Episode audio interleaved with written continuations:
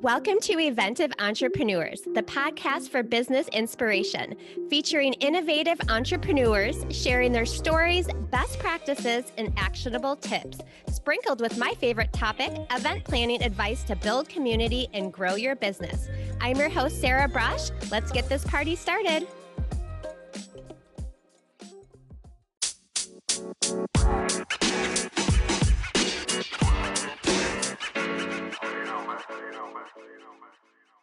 Hi, everyone. Welcome to the podcast. This is our bonus episode focused on events.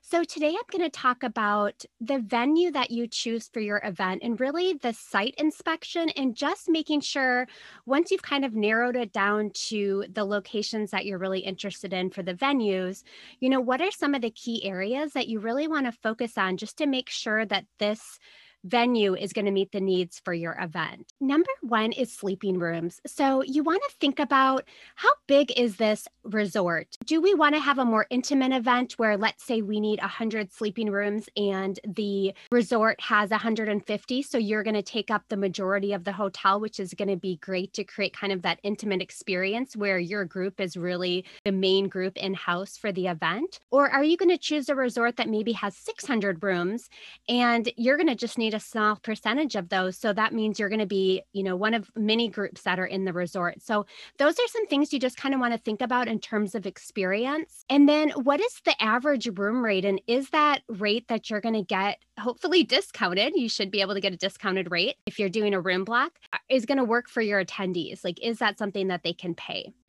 And then also, do you need specific rooms with different views or suites for some of your executives or VIP attendees? So you just want to make sure that you look into all of that before you book a resort to make sure that the sleeping rooms are going to meet your needs.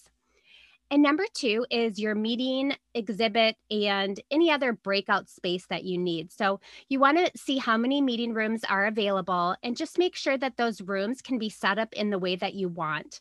If you have AV, that's going to impact the space that you have in your room. So you really need to just look at the full picture of all of your meeting rooms, what your setup's going to be, and is that space sufficient to meet your needs?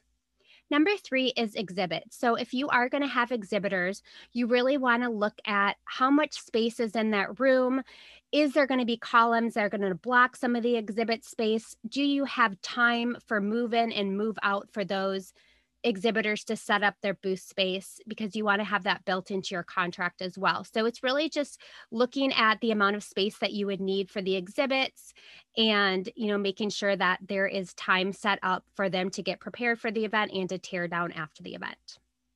Number four is proximity. So you want to think about if the location of your venue is going to be close to things that are important, such as if people are flying in for the event, how far is it away from the airport?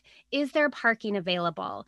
Is it near other hotels if you need to have, let's say, an overflow hotel because there are not enough rooms at the resort that you're staying at? So you just want to take into consideration all of those other factors to make sure that the hotel or resort or venue that you're booking is in close proximity to different areas that are important to you. The next item is food and beverage. You want to think about all of the different meals and breaks that are going to be served. So are you going to do breakfast? Are you going to do a morning and afternoon snack, a lunch, a reception, a dinner? All of that to just make sure that you have space available that is put into the contract that is available for each of those events, as well as to indicate if this is an indoor or outdoor event and the exact meeting space so that doesn't get changed on you later down the road. And always, if you have an outdoor event, you should always have a bad weather backup that is listed in your contract. And that's pretty standard. So that should automatically happen that way. But those are just things you want to consider in terms of all of your food and beverage events. Number six is thinking about all of the different space that you are going to need besides just your meeting rooms, your general session room, exhibit rooms. You're also going to need to make sure that you have offices. Let's say you're doing bag stuffing before the event and you need to have everything organized in a room, or you're having boxes set up there. So you're going to want to make sure that you have a staff office. You are going to need to have an area for registration. So make sure you talk to your venue about exactly where that area for registration will be.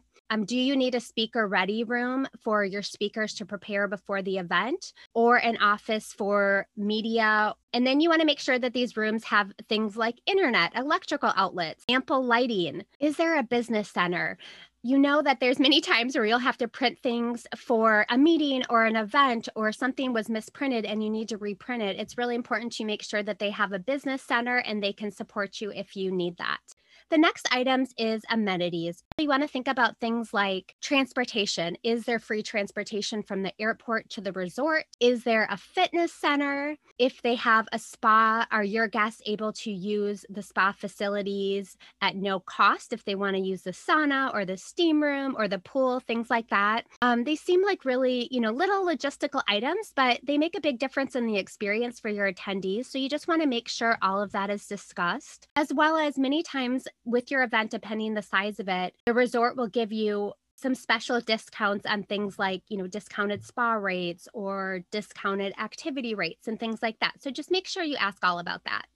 And the final item is cost. So going through all of the items we just talked about, once you do your site visit and you research and make sure that everything is going to meet your needs for the event, make sure that everything is plugged into your budget and all of the costs work for the various areas and what you want to achieve with your event and within the budget.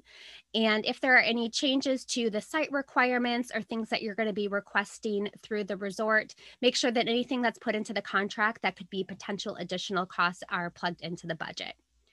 So I hope this was helpful when you're thinking about where you are going to hold your event and just really kind of drilling down into these site visit type areas to make sure that everything meets the needs for your event. Thanks so much for joining and being here. I really appreciate you, and I will talk to you on the next episode. Thank you. Thanks for listening. I hope you enjoyed this episode. I'd love to connect with you on Instagram at EventOfBrush and in our private Facebook group where we continue this conversation. All of these details are listed in the episode notes. Your time is valuable, and I appreciate that you spent it with me.